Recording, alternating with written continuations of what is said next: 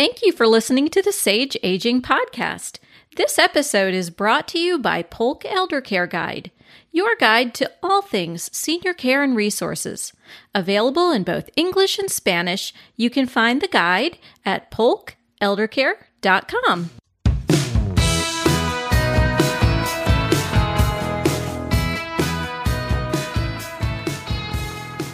Welcome to the Sage Aging Podcast. I'm your host, Liz Craven. The mission of Sage Aging is to help you connect to information and resources that will empower you to master the aging and caregiving journey. Weekly, I'll bring you great conversations with industry professionals and others to shed some light on topics of aging and to empower you to take charge of your journey. So grab a cup of coffee or maybe a cool glass of lemonade and sit back and relax as we chat. Are you ready? Hit subscribe now, and let's get started. Hello, and welcome to episode 32 of the Sage Aging Podcast. I want to give a big shout out to the fabulous caregivers who are listening. As you know, November is National Family Caregivers Month, and it's a great opportunity for us to honor you for all that you do. And I also want to let you know that we see you. Keep up the good work. And thank you for what you do. Have you ever walked into a room and stood there wondering why you went in there in the first place? Or maybe you find that you're struggling with forgetting the names of new people that you meet. I know I've been there. Well, frankly, that's a way of life for me and quite normal. But as we age, those normal bouts of forgetfulness can cause us to wonder if we're experiencing signs of a greater problem. Do I have dementia? It's not unreasonable to be concerned about cognitive health. As a matter of fact, cognitive health is really something we should be thinking about long before concerns of dementia and cognitive impairment crop up. Exercising our brains is an important part of overall health. We eat well and exercise to keep our bodies healthy, and in the same way, we need to care for our cognitive health too. My guest today is Dr. Andrea Wilkinson. Andrea has a PhD in psychology with a specialization in cognitive aging. She's the co-founder of BrainShape, an online community for adults who want to enhance their mental and physical vibrancy as they age. Dr. Andrea is also the host of the BrainShape podcast, a weekly show that covers the latest brain health research and shares interviews with experts in the field of health and aging. For Dr. Andrea's complete bio and connection points, be sure to take a look at the show notes for this episode, or you can check the blog post for episode 32 at sageaging.us. Welcome to the show, Dr. Andrea. Thank you so much for joining me. Hi, Liz. Thank you so much for having me. I am so excited to talk about this. This is an important topic that I think a lot of people wait until much later in life to think about their brain health, but truly it's something we should all be thinking about all of the time. But before we get started, I would love it if you'd just tell us a little bit about yourself. Yes, that's wonderful. Well, I absolutely agree. We need to be thinking about brain health long before we see any outward symptoms of decline. And that's because when we see outward symptoms of decline, that means that a lot of substantial changes have already taken place. And so that's why it's so important that we maintain our brain health throughout our lives. So a little bit about me. I am Canadian, born and raised, and I've been studying cognitive aging and how our mental functions change as we get older since the early 2000s. So I really got interested in cognition and mental functioning when I was an undergraduate student at McMaster University. I started working in some long-term care homes as part of the educational component of the courses I was taking. And it was being exposed to these sort of end stages of dementia. So if someone's living in long-term care home in a locked dementia ward, they're obviously very far progressed into that disease. So I was seeing sort of the end stages of what cognitive impairment looked like. And it was, of course, shocking and sad, and it really sort of pulled at my heartstrings because I just felt so much for these individuals who were living in these long-term care homes with severe stages of dementia. But it was about how can we begin to have meaningful connections with these individuals, even though they have severe levels of cognitive impairment, because it's about having meaning in your dialogue without sort of hinging on it having current day value. And that was really the sort of seedling that got planted in when I saw this late stage dementia and the end stages of what could happen with cognitive impairment. It really made me start to think about, if that's the end stage, that's the worst case scenario, what can we do as we get older to help protect our brains and preserve our brain health? And I started doing research in my graduate school programs when I was getting my master's degree and my PhD around brain games. So this is now 2007. So it was sort of one of the hot topics at the time, but how can we use these brain games to help improve our mental functions? And of course, we know now that brain games help you get better at the game itself, but it doesn't help you get better at generalized cognitive functions. So it's very targeted in what you can see improvements in. If you're playing a brain game, for example, where you're finding words in bubbles, you get better at finding words in bubbles. You don't get better at remembering your list of groceries when you're at the grocery store. And so the question then became, if brain games are so limited in what they do to improve our brain health, what else can we be doing? And I finished my PhD in 2013. And around 2014, 2015, a lot of research started coming out about the impact of a healthy lifestyle on maintaining our brain health and helping to preserve our brain health. And I became very fascinated with this whole notion of using lifestyle to help keep our brain functioning as well as it possibly could. And as an academic, I have the ability to read an academic research article and to interpret it and disseminate that information.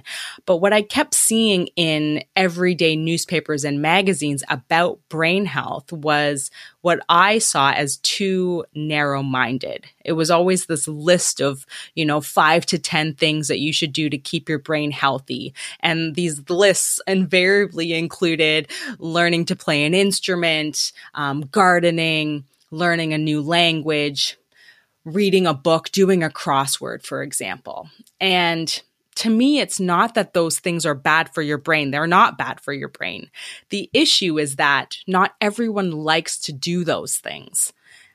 And so if you read a list that says, here are the 5 things you need to do to keep your brain healthy, learn to play the guitar. And you're like, well, I don't really want to learn to play the guitar. So that isn't going to help you improve your brain if it's not something that you're going to be doing consistently enough. And so I read these sort of newspaper articles and magazine articles, and it really solidified for me that there was a gap in the information that was being provided to everyday people. And so I founded my company BrainShape to fill that gap, to disseminate real life examples and real world data on what we can do to keep our brain healthy, and really to highlight the fact that there's not a list of things. Like, of course, there are pillars of brain health, and I think we'll talk about that a little bit later on, but there isn't a list of activities you should do to keep your brain healthy. What we need to do to keep our brain healthy is unique to each of us, and it requires that we determine, first of all, where we are currently, and then building on our current positioning and building our mental challenges around our current interests and our current abilities. Right. So let's take a step back and let's break it down as it relates to the term brain health. What do we mean when we say brain health? So to me, when I think about brain health, I'm talking about keeping the actual physical structures of the brain healthy and intact. And it's also about maintaining brain function and preserving your cognitive abilities. So brain health to me is really keeping your brain in the healthiest, most optimal functioning way that it could possibly be.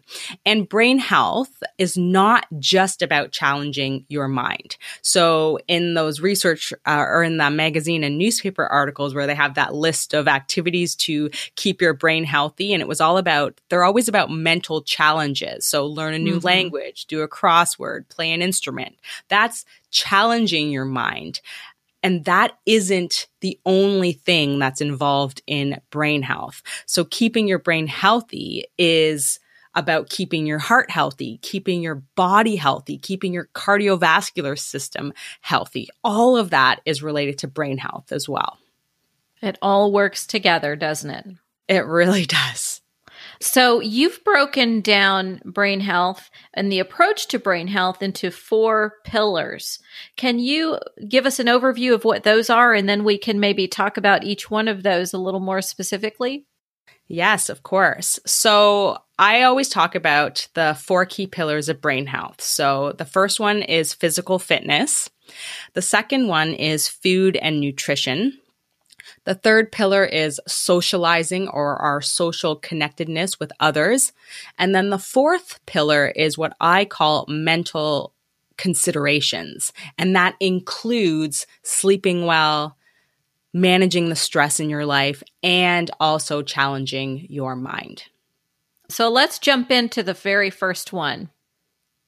Yeah, so physical fitness. This is such an important pillar of brain health. If someone were to ask me, what is the one thing I should do to keep my brain healthy? If you could only say one thing, and I would hang my hat on physical fitness if I was only allowed to choose one. Of course, I talk about all 4 key pillars and it's all important. But if I had to choose one, the biggest bang for your buck would be physical fitness, because that's going to keep your heart healthy and your cardiovascular system healthy as well.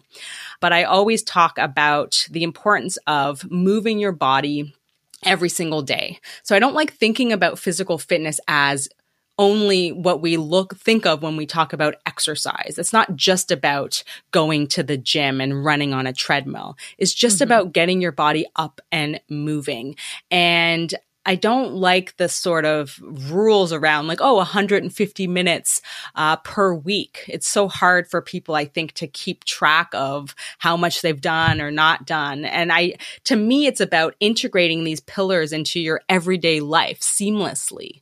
And so to me, it's about moving your body for 30 minutes every single day, whatever that looks like, even if you're just going for a walk or riding your bike around or walking up, using the stairs instead of using the elevator when you go to your office building. So it's just about being mindful of the fact that you're moving your body every single day. And the importance of keeping your body moving is this concept called neurogenesis. So when we exercise, we are actually increasing the likelihood of neurogenesis. And neurogenesis is our brain's ability to grow new brain cells. And so humans grow around 700 new brain cells every single day. So this just happens naturally. But when you exercise, research shows that we can double or even triple the number of new brain cells that we grow. And the new brain cells that grow in our brains, typically most of them are growing in an area of the brain called the hippocampus, which is the special little part of our brain that's responsible for memory and learning. So if anyone is experiencing sort of minor memory slips that you talked about at the beginning of this episode, exercise and moving your body is such an important way that you can help to start to grow new brain cells in the memory center of your brain. And it also increases the production of a molecule called brain-derived neurotrophic factor. And the acronym is BDNF. And this BDNF helps these new brain cells grow and mature. So when you're exercising, you're increasing the amount of new brain cells that you grow, and you're also increasing the likelihood that these new brain cells will survive and actually make connections to existing neural networks in your brain. That's fascinating. Yes. And I do believe that when we have the meaning behind the action, then it gives us more of a drive, a motivation to actually execute on it. Because oftentimes when I'm moving my body, I'm thinking about the benefits of it. I'm like, oh, I'm helping my body function better, function more efficiently. When we're exercising, we also are more effective at metabolizing sugar. So it actually helps your insulin work more efficiently at pulling the sugar out of your bloodstream. So when I'm moving, I'm like, okay, body, like I know that you need this to function at an optimal level. And it's really important to point out that I want to repeat what you said about it being the most important thing, because I think it tends to be something that caregivers put at the bottom of their list. And That's just because self-care goes to the bottom of the list. And we've been talking about that over the last several weeks in the episodes that we've done, how important self-care is. And so here is yet another piece of evidence that says that has to move to the top of the list. Even if it's 10 or 15 minutes a day, finding a way to focus on yourself a bit and to make sure that your own body is healthy will assist you in being a better caregiver to the one who needs care. It's also good for the care recipient to be moving their body. And so perhaps there's a way that caregivers can work it into their day to take a short walk or just get outside. Even if your loved one isn't mobile, they can ride in the wheelchair while you take a walk around the block to get your body moving, but also clear your mind. Absolutely. I think that it requires a shift in our perception, because we often think about self-care as selfish or not a productive use of our time. But if we start to think about our self-care as an essential component of us functioning at our optimal level and showing up as the best version of ourselves, it will no longer start to feel like it's a waste of time or this extra thing that I'm doing for just myself. By me taking care of myself, I'm allowing myself to show up as the best version of me, which benefits everyone around me. That is so true. Okay, so let's go to the second pillar. Yes. So the second pillar is food and nutrition. And sort of the key take home when it comes to food and nutrition is really to focus on eating nutrient-dense whole foods and to avoid processed foods. And you can think about processed foods as anything that is pre-packaged. So it's a frozen package of food, or it comes in a can, or anything that's been prepared in advance. And when you think about processed foods, there's obviously varying degrees of how much pre-processing has been done on the food. But I always encourage people to look at the ingredients list and think about if you recognize all of the items on that ingredients list or not. So if you're having, for example, a can of tomatoes that you're going to use in a tomato sauce, and you look at the ingredients list and there's like 25 things, that's, to me, should be alarm bells going off, because it's just a can of tomatoes. The ingredients list should be like Canadian tomatoes, maybe some spices. That's it. Right. Anything else is not going to be a whole food. And so we really need to be taking out any foods that we don't recognize, any of those chemical names that we are confused by. Those are the damaging elements inside these processed foods. And also, processed foods have a substantial amount of sugar. So if you see any sort of sugar in the ingredients list, fructose, corn syrup, or cane sugar, or just added sugar, that is also an alarm bell, because there's so much added sugar in processed foods, and sugar is really damaging to our cardiovascular system and our blood vessels. But when I talk about food and nutrition, I always mention this Mediterranean diet as sort of a general framework that people can use when thinking about what they should be eating. So you want to be focused on eating nutrient-dense whole foods, so lots of vegetables, lots of fruit. In the Mediterranean diet, they also talk about including some dairy products, but it's mostly milk and yogurt. I really like Greek yogurt because it has lots of protein in it. Also, minimal amounts of red meats because of the saturated fat content in that.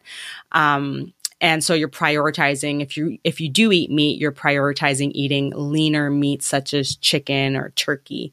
And then also no processed foods and really minimal amounts of sugar and desserts and sweets and that sort of, those types of items in what I call what is called the Mediterranean diet. But I don't like the term diet, because I also want people to think about, you know, when we talk about these lifestyle factors and how we're going to integrate them, it isn't for a moment in time. It's not like, okay, this month I'm really going to take care of myself. I'm going to cut all of these foods out. I'm not going to eat, you know, these packaged foods for the next month.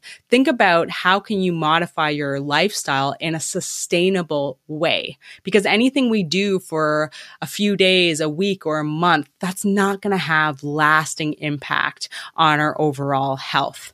So we really want to think about how can we begin to modify our diet in a way that we can actually create sustainable change. That's really smart to mention. And by the way, these are all things that are good for people of any age and any stage. These are all just very basic principles that we should all be paying attention to in our lives, taking care of our bodies. Absolutely. To me, it's not when we think about, you know, when is the optimal time to start taking care of our brain health?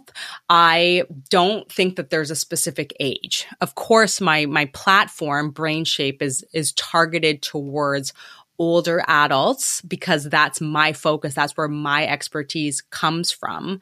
But it isn't, you know, only at this age we're supposed to start taking care of our health. There's research that shows that our sort of peak cognitive performance on average is around 35 years old. And that's the average peak. So some people might peak earlier at 25, some people might peak later at 45 or 55, but the average is 35. And so you can think about if that's the peak, then people are starting to decline cognitively after that. We need to be thinking about maintaining brain health at all points in our life. And I really think that when I talk about brain health and brain healthy activities, it is just these lifestyle approaches. And so we need to be building those lifestyle changes into our everyday experience on a regular basis, because you want to get to the point where you're not thinking about it. It's just a part of how you live your life.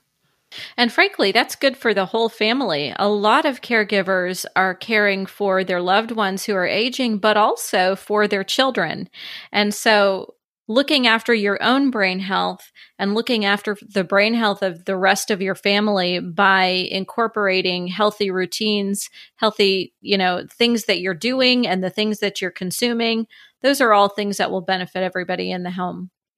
Yeah. And if you think about building healthy habits, like kids, it starts when you are a little kid. So there's no age to me when I think about, you know, when do you start thinking about this and when you start integrating brain healthy activities in your life? It is across the entire lifespan, in my opinion. I love it. All right. On to pillar number 3. Yes. So pillar number 3 is socializing. So this is the more fun pillar.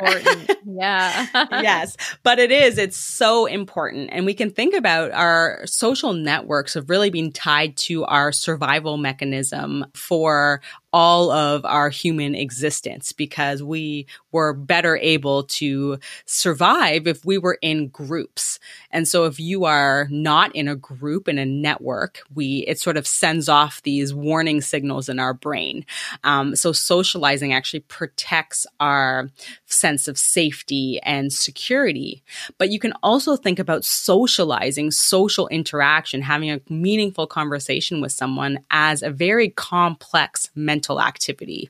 So I have to listen to the words that are coming out of your mouth, Liz. Keep it in mind while I put together what I'm about to say, pulling on information that I have in my memory, and then putting that together in a meaningful way and then sending that information out to you. So all of that activity takes place in a very short amount of time. So it's a very complex social activity. So it's really important that we maintain our social connections with others.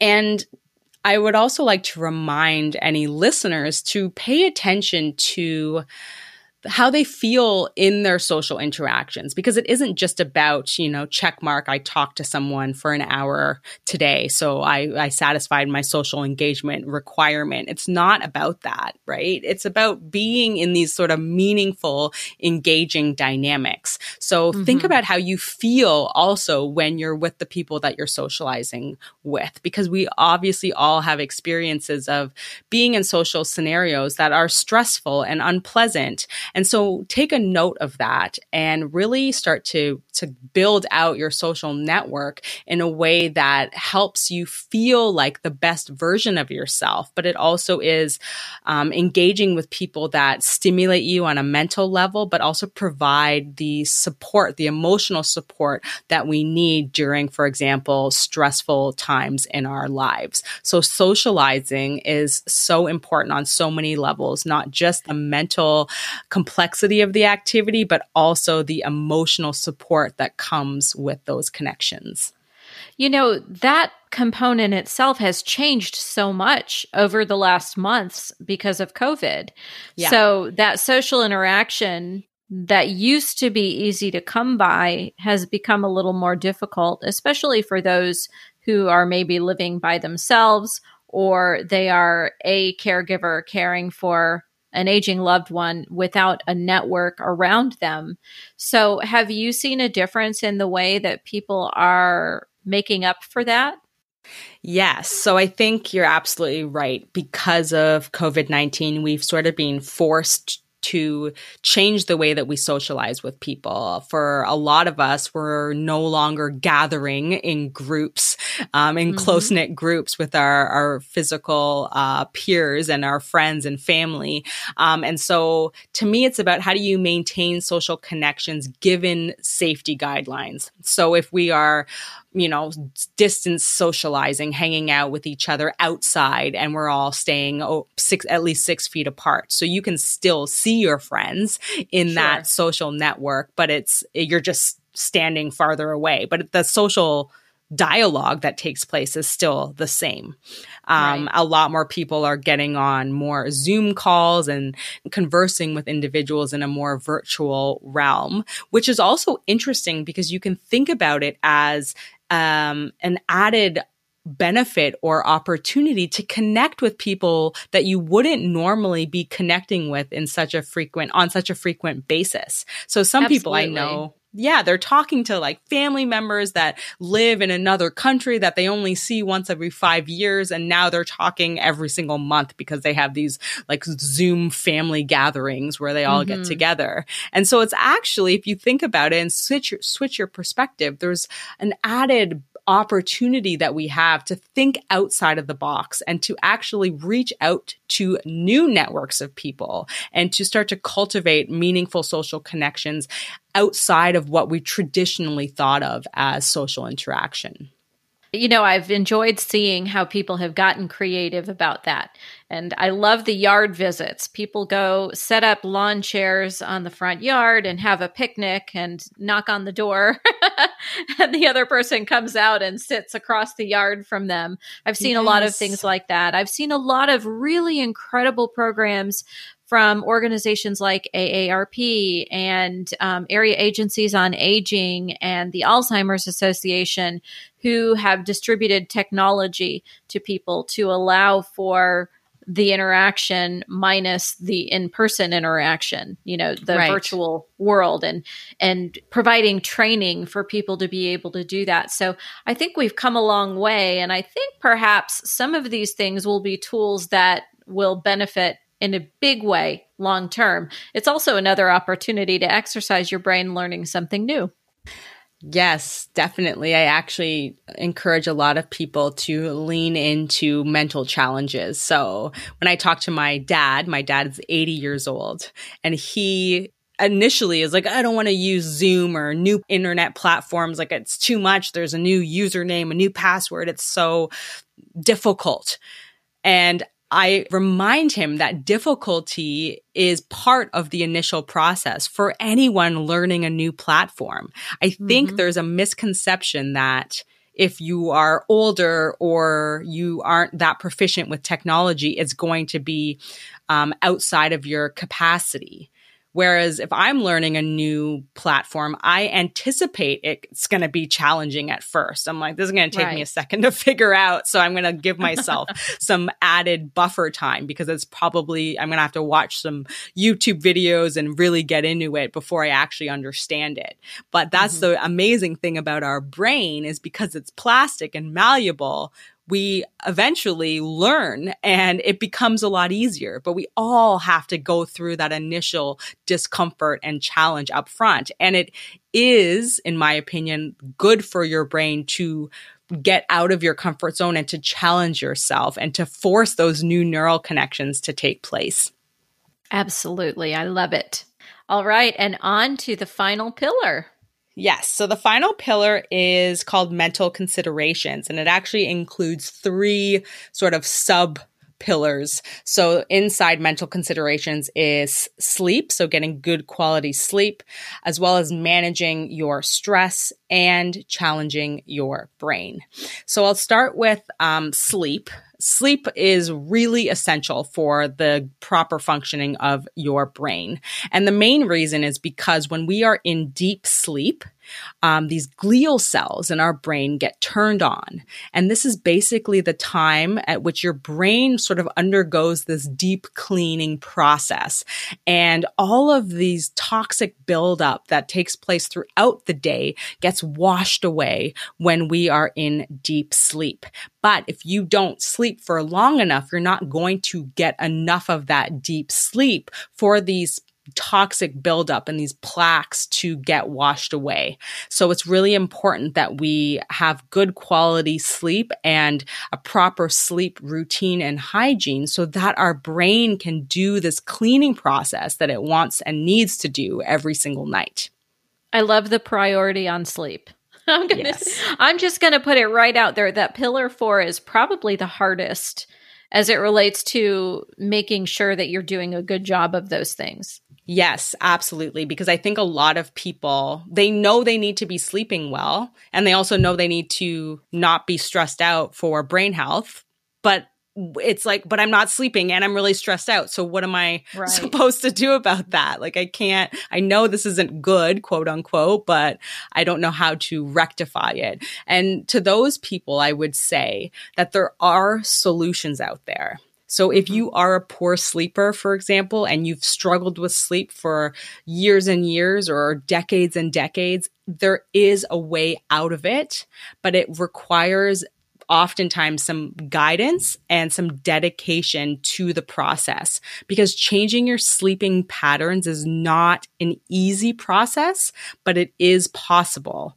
You have to think about our habits, and your body is set on this certain sort of ritual and routine. And so if you go to bed every night at 2 a.m. and you have to get up at 6 a.m., your body is primed to go to bed at 2 a.m. So if you try to get into bed at 9, your body's like, what are we doing in here? Like, we were never asleep at 9 p.m. Like, I don't understand. So you'll just lie awake for hours and hours and think that it's so difficult. But you have to begin your journey from where you are.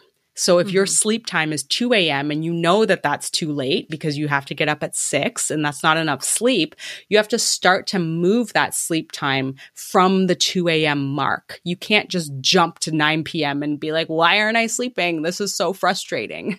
You have to start where you're at. But it is definitely possible, but there's a systematic routine that needs to take place for you to bring your body up into the specific rhythm that you want to have for your sleep routine. And the same, I think, goes for stress. So just like sleep, we know we need sleep, and sometimes people have a challenge getting good quality sleep. And it's the same with stress. We know stress is bad for our brains and our bodies, but we feel stressed. And so we don't know how to get out of that feeling.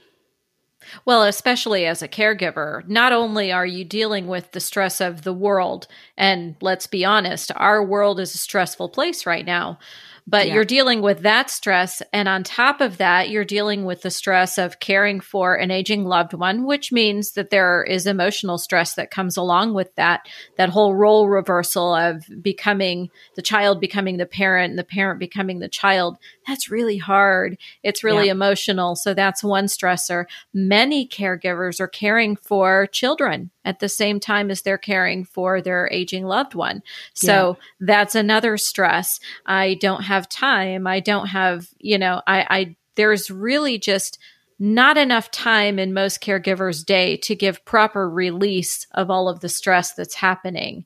And I think that's why, for me, you know, as I'm looking at the four pillars, this is the one that would be the most difficult to get right. Yes, absolutely. It reminds me of a quote from one of the guests that I've had on my podcast previously, Ron Beleno. He said, to increase caregiver success, we need to spread the stress. If we can figure out how to do that. Yeah. Well, I think that a lot of people, because you talked about, you know, there isn't enough time and people are often caring for their aged loved one and their kids, and they have a full-time job and it's like, how am I going to do all of this? And that's the point, is that it's too much, right? So how do you identify that this is too much for me to bear? This burden is, there's too much going on right now. There's too much on my plate. And to think about what on this plate can I not necessarily just delegate and get off the plate completely, but who can help support me during this process as well. And asking for help, I think, is sometimes really hard for people to do, because we want to think about, like, I can do it all. I can take care of everyone. And there's sometimes this sort of mental barrier around, if we can't do it all, then we're somehow failures. And we don't want to be a failure. We want to show up for our family. But if we don't acknowledge our own stress level and our own burnout, we're going to get to a stage where you're going to be forced to take stuff off your plate, or to just give the plate away completely, because now you have completely run yourself ragged and you are no longer able to show up for anyone, which no one wants. Absolutely. Right? Right. I think it's so important. You mentioned asking for help, and I go to a lot of chat rooms for support groups for caregivers. And the thing I hear over and over again is frustration about the lack of help, but also that it's just easier to do it myself, you know? Yeah. So we have to get to a place as caregivers, and I've been there, been a caregiver 3 times over. And I think I learned along the way. First time didn't do it so well. Second time did a better job. But by the third time, we knew how to do that. We knew how to ask for help. And initially it might be a little bit more work to orient somebody and to put somebody in place to help you with something. But I tell you, it is worth the effort to do that, because it does allow you to just remove one little element from your plate. And if you don't have to think about that little thing on an ongoing basis, it gives you more capacity to do the things that it is important for you to personally do. So I think that asking for help is super important. And, you know, I know that a lot of caregivers, when this conversation crops up about self-care and making time for yourself, a lot of caregivers even get angry at the conversation, because they just don't understand how they can make it happen. And the asking for help piece, that's how you make it happen. Yes. And I think it's really important that, and we've been highlighting it today, is that it's difficult to ask for help. So when you come up against the sort of pushback from your own internal dialogue about asking for help and why you shouldn't, notice that, and notice that that's your sort of ego getting in the way. It's like, no, it's easier for me to do it myself, and they're going to do it wrong, and I have to take on all of this work myself. Take a step back and ask yourself, why do I need to do all of this? what is inside of me, not the external forces that are making me feel like I have to do all these things. It's often coming from inside of us that we feel we need to do X, Y, Z, or else it means something. Mm. Well, caregivers are something else. They are a breed all their own, amazing, amazing people. I am fascinated every time I talk to a caregiver about all that they do. So happy to be talking about that. So when we talk about stress, everyone knows that it's bad for us to experience stress on a consistent basis. And the interesting thing is, if we think about our stress response in humans, it developed to help us survive, but it was only meant to be felt in these short bursts. So if you think about hundreds of thousands of years ago when our stress response was evolving, it was, to run away from a saber-toothed tiger that you came across on your voyage.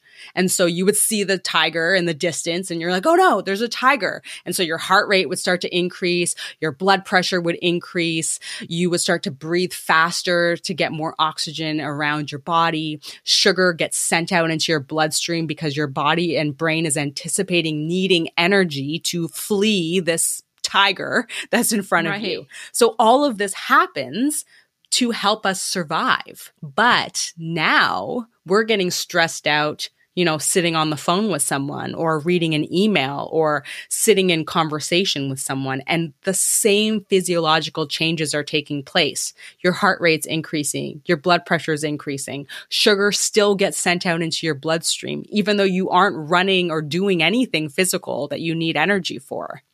So all of that happens. And if we're constantly stressed out, that's happening on a consistent basis. And that is damaging your cardiovascular system. It's damaging your blood vessels. And cortisol, which is our stress hormone, it actually attacks a certain part of our brain called the hippocampus that we talked about earlier, but that's the memory and learning part of our brain. And so it actually damages constant chronic stress. Damages the hippocampus in the brain. And so stress is bad for our bodies and our brains. And I think everyone knows that. But I think when we start to feel that stress response in our bodies, and I talk a lot about awareness, but notice that and notice what is happening in your environment that's creating that feeling and become in tune with what's driving that stress response and also noticing what's driving it so that you can make modifications around it, but also trying to down-regulate that stress response so that you aren't doing all of the damage that is taking place when you elicit that stress response. So one of the key sort of stress management tools that I like to talk about is deep breathing. And it's so obvious and it's so easy, but I don't think enough of us actually utilize this tool that we have access to at any moment in time because we're always breathing, of course. But if you breathe out for twice as long as you breathe in, so you elongate your exhale and so if you breathe in for a count of 4 and out for a count of 8, and you do that, say 10 times in a row, you're going to literally feel your body calm down. You're going to feel your heart rate's not going to be as quick, and you're stimulating something in your body called your vagus nerve, which is activating a side of your nervous system called your parasympathetic nervous system. And this is the side of your nervous system that's involved with resting and digesting. And it only your parasympathetic nervous system works in opposition to your sympathetic nervous system, which is the fight or flight response. So when you turn on your parasympathetic nervous system with this deep breathing, you automatically ramp down your fight or flight response. Gosh, you are a fountain of information. Thank you. So now that we've identified all of these things that we need to be paying attention to, I think this is the perfect time for you to tell us more about BrainShape. Yes, that's wonderful. Thank you so much. So I have a podcast. So for all you podcast listeners out there, it's called the BrainShape Podcast. So BrainShape is one word in the title of my podcast. So BrainShape. And it's a show that comes out every single Tuesday, so it's a weekly show. And at the time of this recording, there are 87 episodes out in the world. And so we talk about everything related to brain health. We talk about music and memory. We talk about our stress response. We talk about sleep. We talk about mindfulness and meditation, gut health. We talk about so many different topics, and I interview incredible experts in their specific field of interest. And so the information that's on that podcast really is extremely valuable in my opinion, but it's because of the quality of the experts that I have and invite onto the show.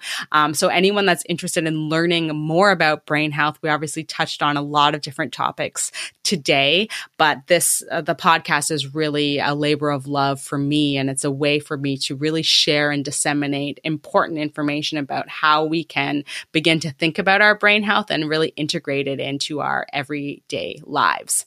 So that's one sort of platform that I have through BrainShape, the BrainShape podcast, but I also have a one-on-one coaching experience called the Brain Vitality Blueprint.